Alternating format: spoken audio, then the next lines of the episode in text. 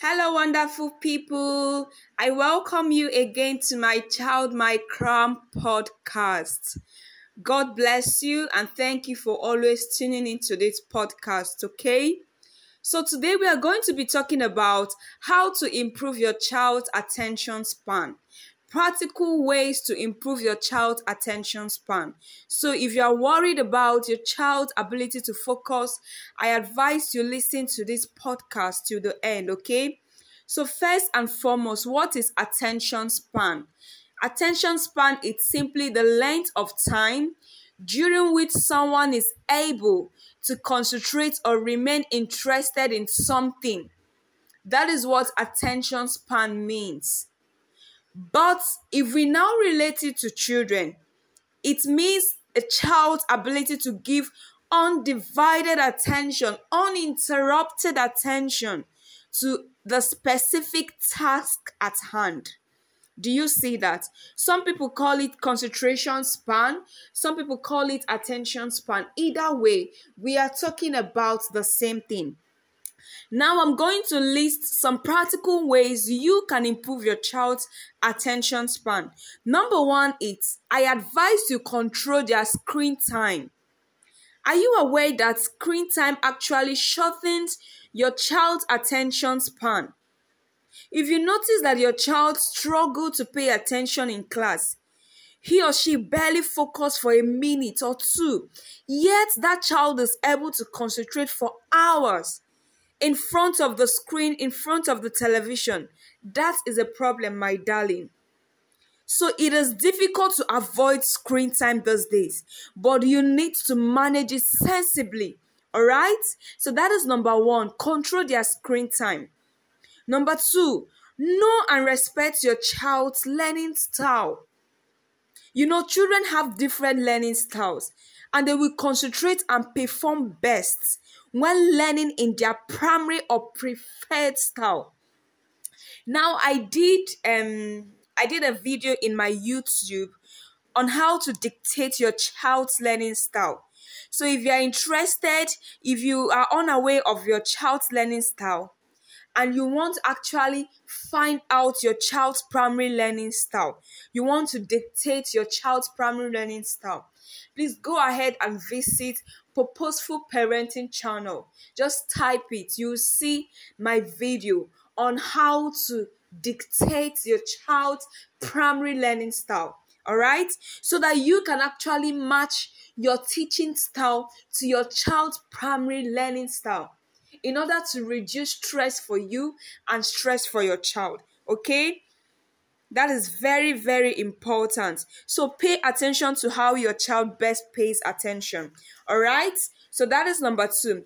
Now, number three I have for you is play memory games. Play memory games. So when you begin to play interesting and fun, fun games with your child, games that require a lot of focused attention, those games will help in building your child's concentration. Games like Ludo, board games, working out a puzzle, card games, building games. They are great games for building concentration. All right? You know something about this game? When that child is trying to play the game, he or she is trying to connect the dots. That way, you are brainstorming them. You are brainstorming the child. And be sure that that will definitely boost the child's attention or concentration span, okay? Number four is reading to your child. This one is very powerful. In fact, it's like one of my best. So reading to your children is one of the most beneficial learning experiences. It is a fun and simple way to build their concentration span on a daily basis. Emphasis is on a daily basis. Don't tell me you don't have time. If you, my darling, want your child to improve in something, you pay attention to that child. Be deliberate about it. Be intentional. Okay?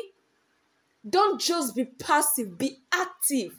Don't just want things to happen. You make things to happen. It's very important. It's just, you might not see the change immediately, but just take out a month. Just get a very interesting book. Five minutes is enough. And bedtime stories, it's a great way to begin. It's a great way to start. Read to them. Read to them. It is very, very important. The more interested that child is in your story, the more that child wants to hang in there and pay attention. So read to them. It's just like a drop of water. Let it keep dropping. Let it keep dropping. One day it becomes a cup of water. You might not see the change immediately, but it will definitely come. All right? So read to your child. Don't leave it for the teacher alone. You have a part to play. The next one I have for you is their nutrition and sleep. Pay attention to that also. It's very, very important. Having a healthy diet and sleeping a sufficient number of hours every night will have a massive impact on your child's ability to concentrate. They should never, never, never replace their bedtime with screen time. Bedtime should be a part of non-negotiable routine. All right? Please make sure they have quality sleep every night and healthy diet, okay? Number six is regular exercise. Exercise has been proven to develop a child's concentration. Yes, aerobics, dancing, et cetera around the home, maybe dancing to a playing music, can actually help improve their attention and focus. You don't need to register them for a gym. You can start from the comfort of your home. Every morning, come together. Do a simple exercise with them, all right? That can help in boosting their concentration span. Okay, and the last I have for you today is process praise. I did not just say praise, but process praise. What do I mean by this?